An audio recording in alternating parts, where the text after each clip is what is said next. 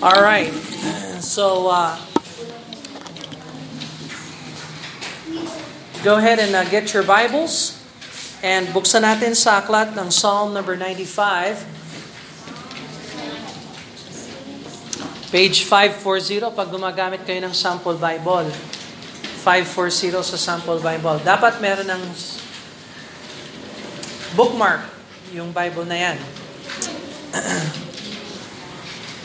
So Psalm number ninety-five, o di kaya tingnan nyo na lang yung study notes. Na, nandun din sa study notes yung Word of God. Psalm number ninety-five, page five forty sa sample Bible. At basahin muna natin yung Psalm ninety-five ng kabuuan. Mauuna ako sa verse one, kayo ang verse two. Sa akin ang verse three, sa inyo ang four, hanggang makaabot tayo sa verse eleven. Pagdating sa verse eleven, sabay-sabay tayo. So verse by verse, responsive reading. Mauuna ako. Psalm ninety-five, O come, let us sing unto the Lord, let us make a joyful noise to the rock of our salvation. Let us come before His presence with thanksgiving, and make a joyful noise to the King of the Psalms. For the Lord is a great God and a great King above all gods. In His hand are the deep places of earth, the strength of the hills is His also. The sea is His, and He made it, and His hands formed the dry land. O come, let us worship and bow down, let us kneel before the Lord our Maker. For He is our God, and we are the people of His pasture, the sheep of His hand. Today, if you will hear His voice, harden not your heart as in the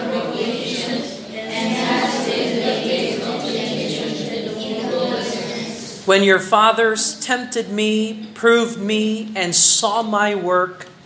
Forty years long was I grieved with this generation, and said, it is the people that to err is their part, and they have not known my ways. Together, unto whom I swear in my wrath that they should not enter into my rest. Let's pray and ask the Lord to bless. And Father, Lord, sa pag-aaral namin ng salita ng Diyos, kami po ay lumalapit sa inyo sa ngalan ng Panginoong Jesucristo at umaasa, Lord, ng Banal na Espiritu Santo ng Diyos na nagsalita ng mga salita na ito ay siyang mangusap sa aming puso at bigyan niyo po kami ng lina, ah, malinaw na pag-iisip at tanggapin po namin ang mga salita ng buhay na ito, Lord, at isabuhay po namin.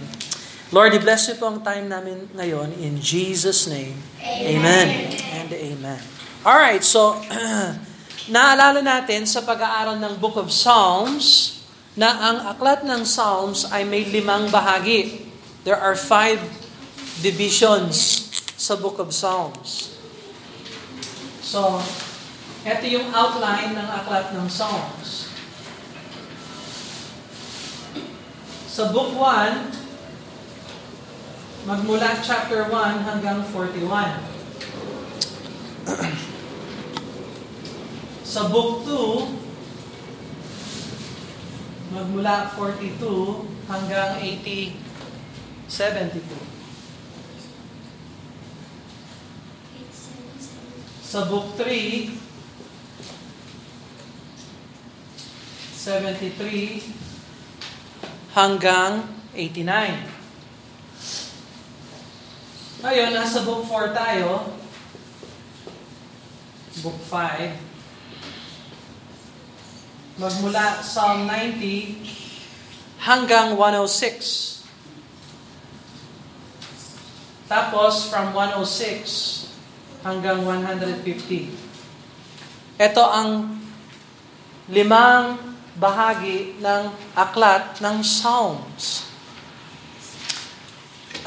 So, uh, at ang bawat bahagi ay nakatutok sa aklat ni Moises, sa mga aklat ni Moises, Genesis, Exodus, Leviticus, Number, Deuteronomy.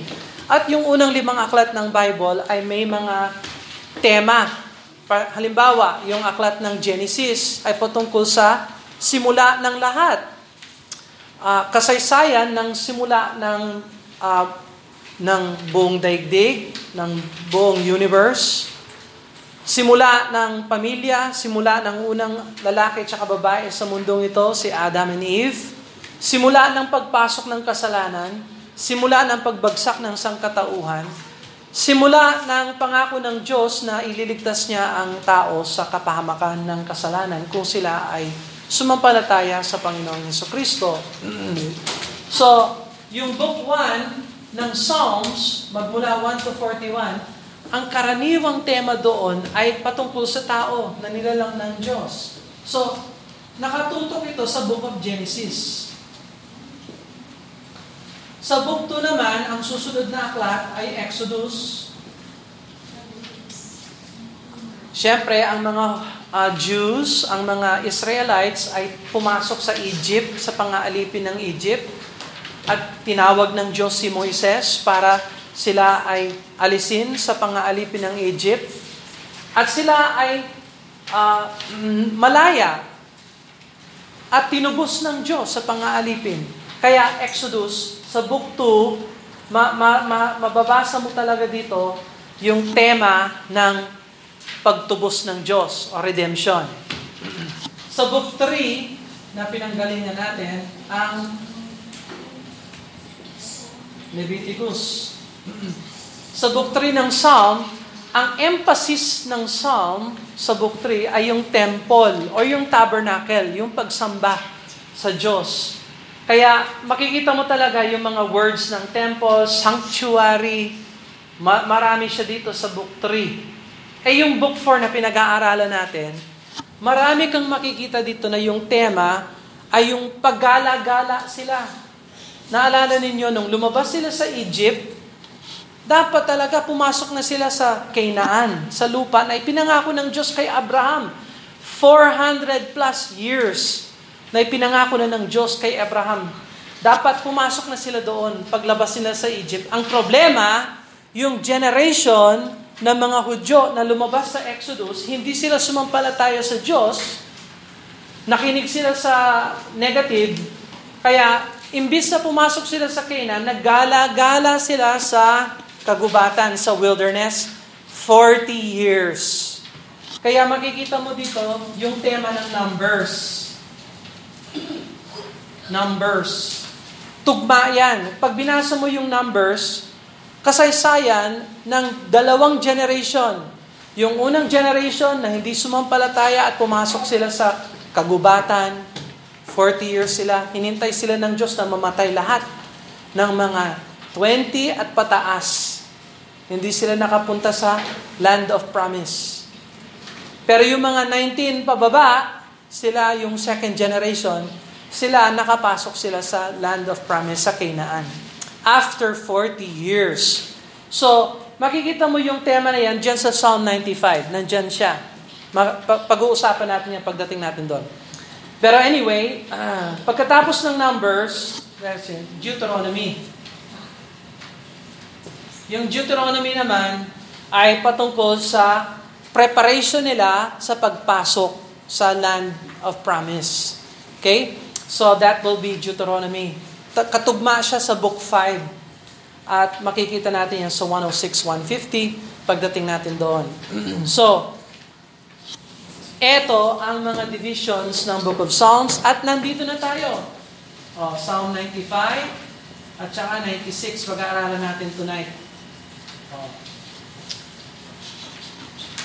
Isa pang book number five at makukomplete na natin ang pag-aaral ng Book of Psalms. Amen? Alright, so excellent. So nasa Psalm ninety-five na tayo. Now, uh, konting review dahil medyo uh, nagkaroon tayo ng visitor last Sunday at uh, baka hindi na natin naalala. Uh, I just want to review from Psalm ninety-three, from Psalm ninety-three hanggang Psalm one hundred.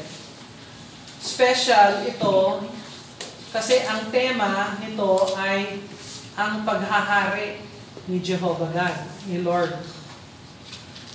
Ang paghahari ng Lord or yung royal psalms. So pag binasa mo yung Psalms ninety-three hanggang one hundred, palaging inuulit-ulit ng psalmist, malamang si David, bagamat hindi sinabi dyan, Psalm of David, katulad ng iba, ito ay royal psalms, theocracy, theocratic monarchy, theocracy.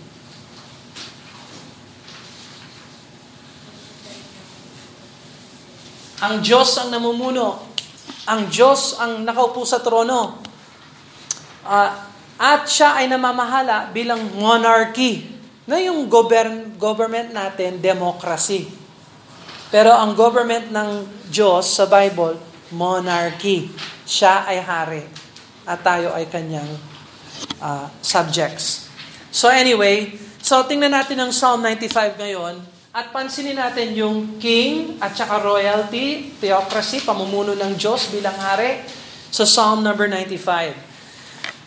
So, O come, sabi ng verse number one, O come, let us sing unto the Lord, let us make a joyful noise to the rock of our salvation. Kaya alam natin na ligtas tayo dahil tayo ay nagsisi ng kasalanan at tumanggap sa Panginoon. At ang Panginoon ang bato ng ating kaligtasan. Now, naalala ba ninyo si Bin Laden nung siya ay nagtago laban sa U S Army, U S Air Force? Ilang ilang uri at ilang uh, ilang mga missiles ang dinip, de, uh, dineploy nila sa pag sa pagsupil kay Bin Laden, pero dahil nakatago siya sa loob ng rock sa kuweba, hindi maabot ng missiles ang ng U S. Ganon katat- katindi ang earth. Ganon katindi ang security ni Bin Laden nung kapanahonan na yon. Ganon din ang tao pag siya ay sumampalataya kay Jesucristo, pumapasok siya sa isang matinding bato. At kahit anong gawin ni Satanas, hindi pwedeng makuha ang kaluluwa ng tao na na kay Kristo. Dahil siya ang rock of our salvation. So, inuudyok ko kayo, kayong mga nakikinig, na magsisi at sumampalataya kay Kristo. Para meron kayong kasiguraduhan na kayo ay saved. Kasi kung hindi ka pa nagsisi at tumanggap kay Kristo, wala ka pa doon sa kay Kristo. You are not in the rock of salvation. Wala kang, um, wala kang tahanan, wala kang safety, ha? Pag hindi ka na kay Kristo. Masaya ako nandito ka sa church, pero iba yung na kay Kristo ka, iba yung nasa church ka. At mas mahalaga na ang kaluluwa mo ay na kay Kristo.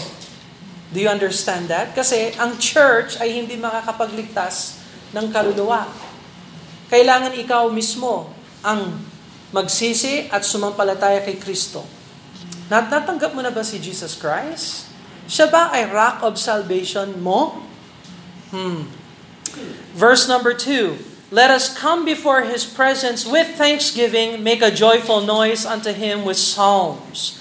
So nais ng Diyos na tayo ay pumupunta sa presensya ng Diyos at may, ka, may halong pasasalamat sa Diyos at nagbibigay ng masayang ingay sa pamamagitan ng pag-awit sa Diyos. This is one reason why sa church natin palagi tayong umaawit ng mga awit na nakakabigay lugod sa Diyos. We sing psalms, we sing hymns of praise and thanksgiving. Hindi tayo umaawit dahil magaganda ang mga boses natin. Hindi tayo umaawit dahil napakagaling ng vocal folds natin. No, umaawit tayo dahil inutusan tayo ng Diyos na lumapit sa Kanya sa pamamagitan ng pag-awit na may pasasalamat at pagpupuri at joyful noise, kasiyahan sa Espiritu. So, let me ask you a question. Bilang Kristiyano, kayo ba ay may rejoicing at thanksgiving sa iyong puso sa Panginoon? Hmm. Nandito yung lunas. At rene-remind tayo ng Diyos kung paano magkaroon ng joyful heart of worship and praise to God sa gitna ng mundo na napakadilim at baluktot at puno ng kasalanan. Verse number three, for the Lord is a great God. Ito ang dahilan kung bakit dapat tayo nag-church, dapat tayo nagpe-praise, dapat tayo umaawit, dapat tayo uh, nagsasamba sa Diyos. For the Lord is a great God and a great King. The Lord is a great King. Above all gods, above all gods. So sa lahat ng ginudiyos-diyosan ng tao, ang Diyos ay iisang Diyos at siya ang tunay na nabuhay na Diyos. At dahil sa Kanya, meron tayong dahilan kung bakit pwede tayong sumamba, umawit, magpasalamat, magpray, at mag-serve sa Kanya. In His hands, verse number four, are the deep places of the earth, the strength of the hills is His also. The sea is His and He made it, and His hands formed the dry land. Imagine, lahat ng nakikita natin sa kalikasan, ay nagmula sa Diyos. Lahat ng ulap, lahat ng mountains, lahat ng ocean, ng sea, ng tubig, ay nilikha ng Diyos. Katakot-takot. uh, so, karapat-dapat lang na matuto natin na mag-worship at mag-praise at magpasalamat sa Diyos. Verse number six, O come, may invitation. Itong nagsulat ng Psalm ninety-five. Come, let us worship and bow down. Yumuko tayo, matuto tayo, i-humble natin yung sarili natin sa harapan ng Diyos. Let us kneel before the Lord our Maker. Isa na naman yan sa mga pangalan ng Diyos. The Lord our Maker. Hindi ko lang alam kung nilagay ko yan sa listahan, pero I think I did. Nalinagay ko sa listahan. Brother Dante, wala ka pang listahan nun. Joe, get this to Brother Dante. Habang nag-aaral tayo ng Psalms, kinakatalog ko yung pangalan ng Diyos. So, meron na akong eighty-three names. Ayan, the Lord our Maker, number eighty-three. So, eighty-three names ng Panginoon. At isabihan, meron ka na nito? Wala pa? Oh, bigay, Joe, uh, Joe, give the status sa dia. Pangalan ng Diyos sa aklat ng Psalms. At pag natapos na tayo sa Psalm one fifty, makukumpleto ko na yung listahan na yan. At sa paggamit niyo sa pag-pray sa Diyos, banggitin niyo, Lord, kayo ang Lord our Maker. Banggitin niyo yung mga names ng Panginoon para magkaroon ka ng variation, diversity, and uh, greater praise to God and greater acknowledgement of the Lord. He is our Maker. Verse number seven, for He is our God, and we are the people of His pasture and the sheep of His hand. Now, ito ang babala sa katapusan ng verse seven. Today, if you will hear His voice. Ngayong araw na ito, kung maririnig mo ang boses ng Panginoon, hear His voice. Verse number eight, harden not your heart. As in the provocation, as in the day of temptation in the wilderness, when your fathers tempted me and proved me and saw my work, forty years long was I grieved with this generation and said, it is a people that do err in their heart, and they have not known my ways.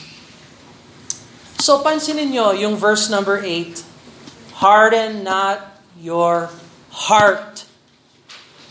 Boys, makinig kayo, ha? Isa sa mga problema ng Kristiyano ay yung kanyang heart ay maaaring maging matigas sa Panginoon. One of the greatest problems of Christianity today is the hard heart.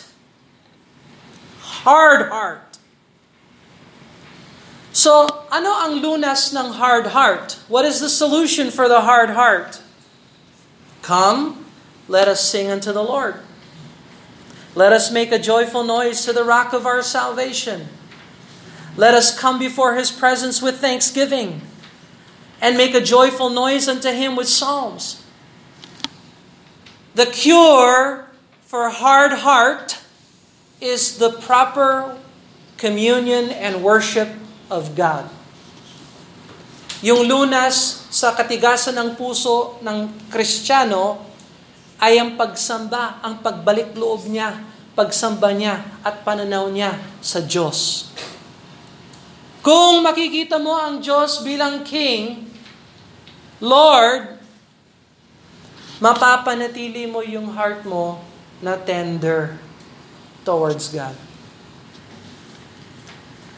And so, harden not your heart, sabi ng, uh, ng Holy Spirit sa verse number eight.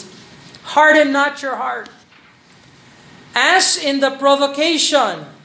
So, provocation, ibig sabihin ng provocation, yung, um, ano, ano yung quarrel sa Tagalog? Saan si Ate Jenica? Saan si Nanay? Pag kailangan ko ng dictionary. Ano yung quarrel or provoke, quarrel, provoke. Yes, nakikipag-away, no? So is it possible for Christians to quarrel with God? Yes. Hmm? Is it possible to provoke the Lord? Is it possible for a Christian to have a hard heart? Yes. Eh kaya nga may warning sa verse eight, harden not your heart, because it's possible to have a hard, bitter, angry heart towards God. As in the day of temptation in the wilderness, naalala ninyo yung wilderness, wandering? forty years in the wilderness they wandered. And the Holy Spirit of God is pointing to this event where the children of Israel exited Egypt. Nag-exit sila sa Egypt, they went to Rephidim, and doon sa Rephidim, they were without water. Naalala ba ninyo yun, nawalan sila ng tubig? What happened when they lost water? They complained. I mean, God just delivered them. God delivered them from the Red Sea. I mean, He opened that sea. He, he brought ten plagues on Egypt to deliver them.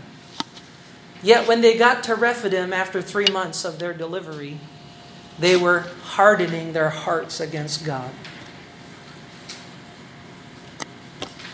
And so the Holy Spirit of God said, harden not your heart as in the provocation, as in the day of temptation in the wilderness. When your fathers tempted me, proved me, and saw my work. Go over to Exodus chapter seventeen. Doon natin makikita ito, page sixty-three sa sample Bible. Go over to Exodus chapter seventeen. Let's look at that real quick. The day of provocation. When did that happen? Exodus chapter seventeen, page sixty-three sa sample Bible. Exodus chapter seventeen, verse number seven. Exodus chapter seventeen and verse number seven, page sixty-three. B J, tingin dito. Page sixty-three. Exodus seventeen, verse number seven. He called the name of the place Massa and Meribah, because the chiding of the children of Israel, and because they tempted the Lord, saying, is the Lord among us or not? So ang ibig sabihin ng Massa, temptation. Ang ibig sabihin ng Meribah, quarrel or chiding or provocation. So they didn't have water in Rephidim, and they were they were wondering, is God going to kill us? Did God take us out of Egypt to kill us in the wilderness? At sabi ng marami, and many of them said, yeah, God God's going to kill us. It makes zero sense for them to complain to God when God had just delivered them from the slavery of Egypt. But yet the hardness of their heart caused them to question the goodness of God. At pag hindi ho tayo careful, yung ugali na yan ay magiging ugali rin natin bilang Kristiyano. Imagine, Jesus, God gave us Jesus Christ. He died on the cross for our sins. God, where are you in my life? He already sent the best His Son, Jesus Christ, died on the cross for us. Nicholas, makinig. Pakinggan mo ako. Binigay na ng Diyos yung kanyang anak. Tapos sasabihin mo, Lord, nasaan ka sa buhay ko? Hoy!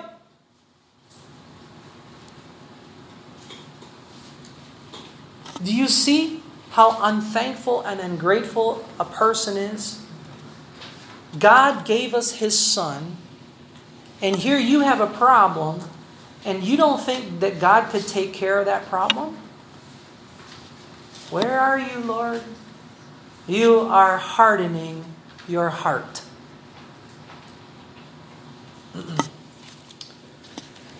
If God gave you Jesus, is there anything else He will not give you? Hmm? Your greatest problem is sin. And Jesus died and took away our sins.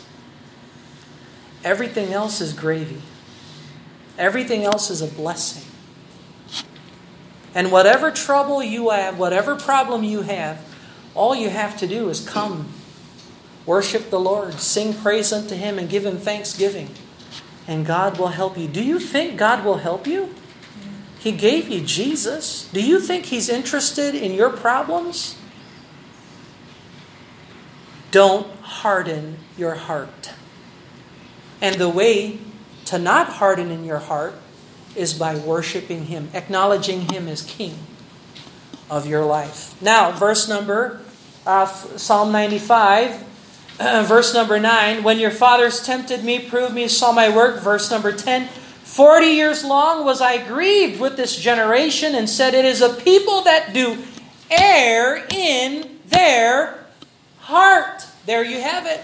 That's the heart problem.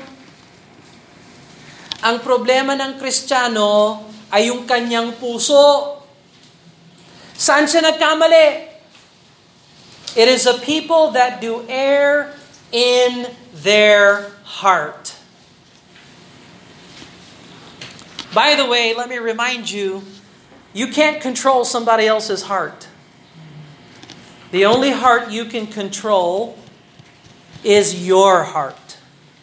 Hindi mo pwedeng i-control yung heart ng iba. Ang pwede mo lang i-control yung heart mo. Kaya huwag kang magkamali sa heart. Don't err in the heart. How's your heart tonight? Let's do a heart check. As a checkup of your heart. Do you have a tender heart towards the Lord? Uh, do you have thanksgiving and praise and and thanks uh, uh, thanksgiving and a joyful noise in your heart unto the Lord? Or is that what comes out of your heart? Complaining, murmuring, unbelief? Hmm. You do err in your heart. You have not known my ways. Look at the warning in verse number eleven. This is a warning from the Holy Spirit of God. Unto whom I swear in my wrath that they should not enter into my rest. So nangako ang Diyos. Kung hindi ka sumasampalataya sa akin, sabi ng Panginoon, hindi ka papasok sa kaginhawaan. Unbelief will prevent you from entering into God's rest. So kaya pala maraming mga Kristiyano, no wonder there are many Christians. They're saved, they're born again. But their soul, their heart is not at rest. It's because the worship of the King is wrong. Your perspective is wrong. You err in your hard heart. And the only solution is repentance. Asking God for forgiveness and renewing your heart. Remember, repentance brings revival. Revival brings renewal. So, this is significant for salvation, yes.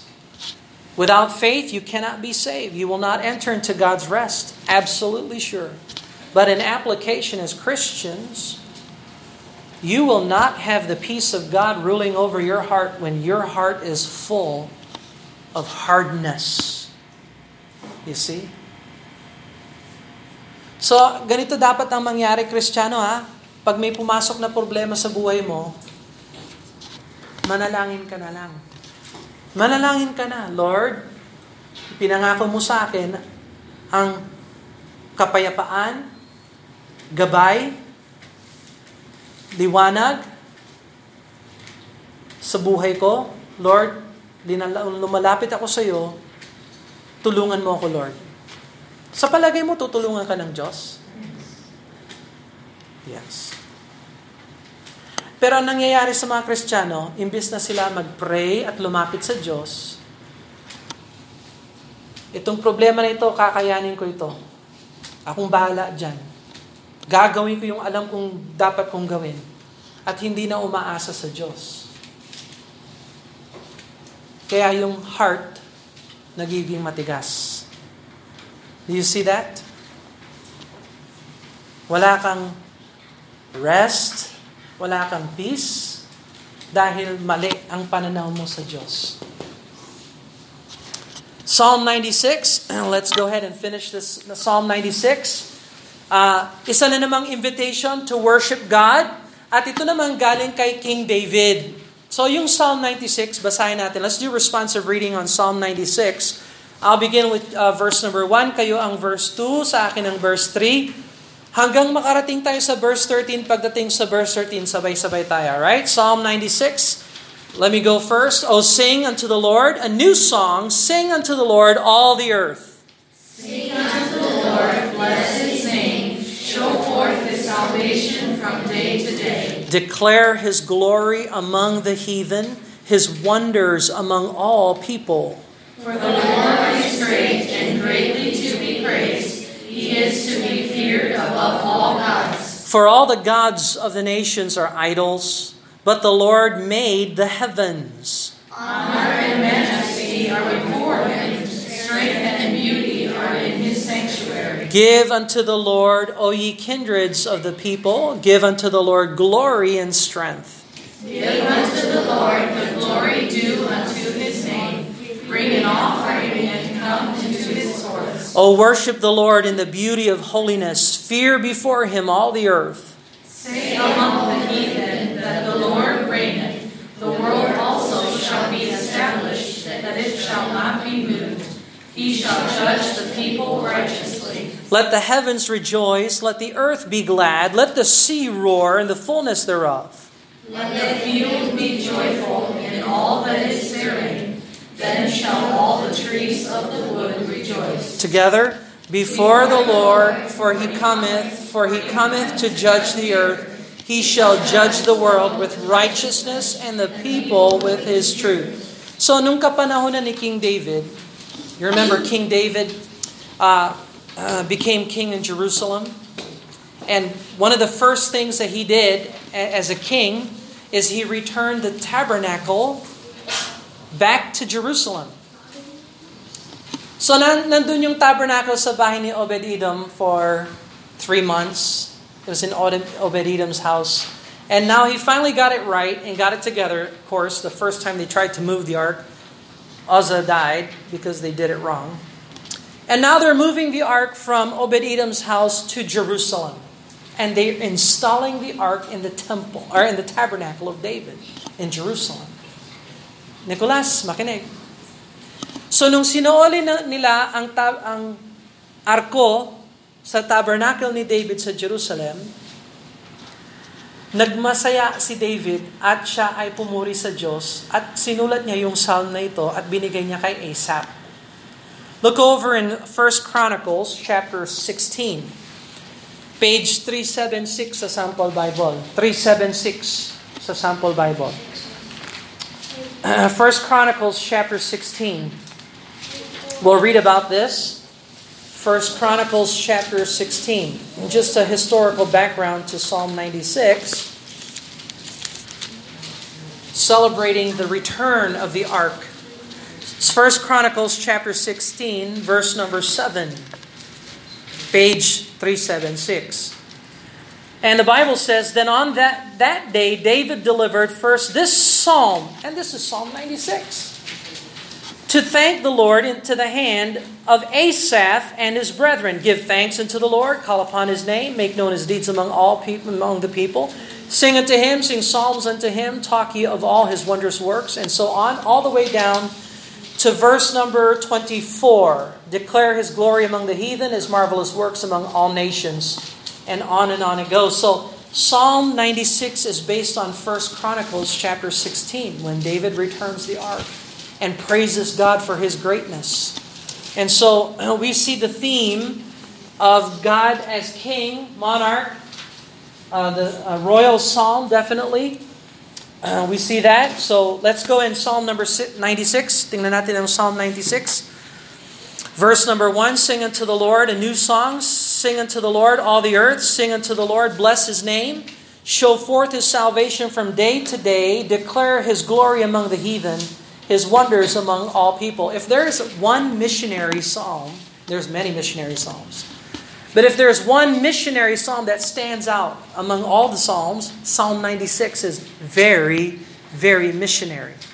Because God says to declare his glory among the heathen. And that's what we do when we evangelize. We hand out gospel tracts, gospel literature.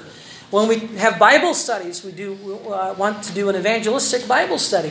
Uh, we're declaring God's uh, the glory of God among heathen, among people who don't know Jesus Christ as Lord and Savior. And, and that's a wonderful thing. It's a part of worshiping God. You cannot worship God properly if you're not involved in reaching, telling people about the good news of Jesus Christ. Part of worship. Verse number four, for the Lord is great and greatly to be praised. He is to be feared above all gods. Let me ask you a question. Ano yung gods dito sa Bible na ito? Eh yung mga Diyos-Diyosan yan. You know what a God is? Kung ano ang number one sa buhay mo, yon ang Diyos mo. Na yung ibang kabataan, yung number one sa kanila, paglalaro, paglalaro. Your idol is game. Game time. Young lady, maaari yung idol sa buhay mo, yung boyfriend mo. It can be an idol in your life. D J, makinig ka dito. I don't know what, what's number one in your life. Yung iba sa inyo, your family can become an idol. You put your family first before the Lord. That's dangerous. You know what an idol is? If you lose that idol, you can't live anymore. Hmm. Hindi, hindi ko alam kung paano mabuhay na wala itong taong ito o wala itong pangyayaring ito o wala itong itong event. Whatever occupies the place of God in your heart is your idol. And that's another problem in in Christianity. That's another problem. We we we put other things in front of God. And then all of a sudden when God removes that, we don't know how to live. Oh, it's a chemical imbalance. No, it's not. It could be you're an idolater. And you just didn't put God first in your life. You see. For the Lord is great, greatly to be praised. He is to be feared above all gods. For all the gods of the nations are idols, but the Lord made the heavens. There's one true living God. That's Jehovah God. Yung name L O R D, capitalized siya. Nakikita mo yan? L O R D, capitalized. That's Jehovah. That's the personal name of God. His name is not Yahweh. Sino na nakarinig sa inyo? Yahweh. Taas ang kamay. You heard Yahweh. Oh. That is because yung nag-promote ng pangalang Yahweh, hindi naniniwala na yung Old Testament Hebrew ay merong vowel points. Now, naka, meron ba kayong natutunan na, na lengguwahe na walang vowels? Ha? Ilan ang letters sa Pilipinas, sa Tagalog? How many letters are in the Philippines? Abakada, ilang letters? Hindi nyo alam? Ha? Nag-aaral ba kayo? Ay, walang pasok ngayon, no? Kaya pala. They have excuse. There's no school today. Hindi nyo alam kung ilang letters ang nasa language ninyo? Sa English, twenty-six. Sa inyo, ilan? twenty-four. Pambira naman kayo. Ano ba kayo? Ilan ang vowels ninyo? Vowels. Ilan ang vowels? Ha? Ilan ang vowels? Lima. Ganon din sa U S, lima rin yung vowels. Ano yung mga vowels nyo? A, E, I, O, U. O, meron ba? Now listen. Wait. Meron bang language na walang vowels? Subukan nyo magsalita, huwag gamitin ang vowels. Kamangmangan yun.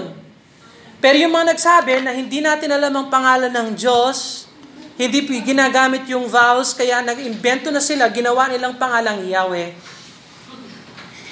Inimbento yun. Walang basihan yan sa salita ng Diyos.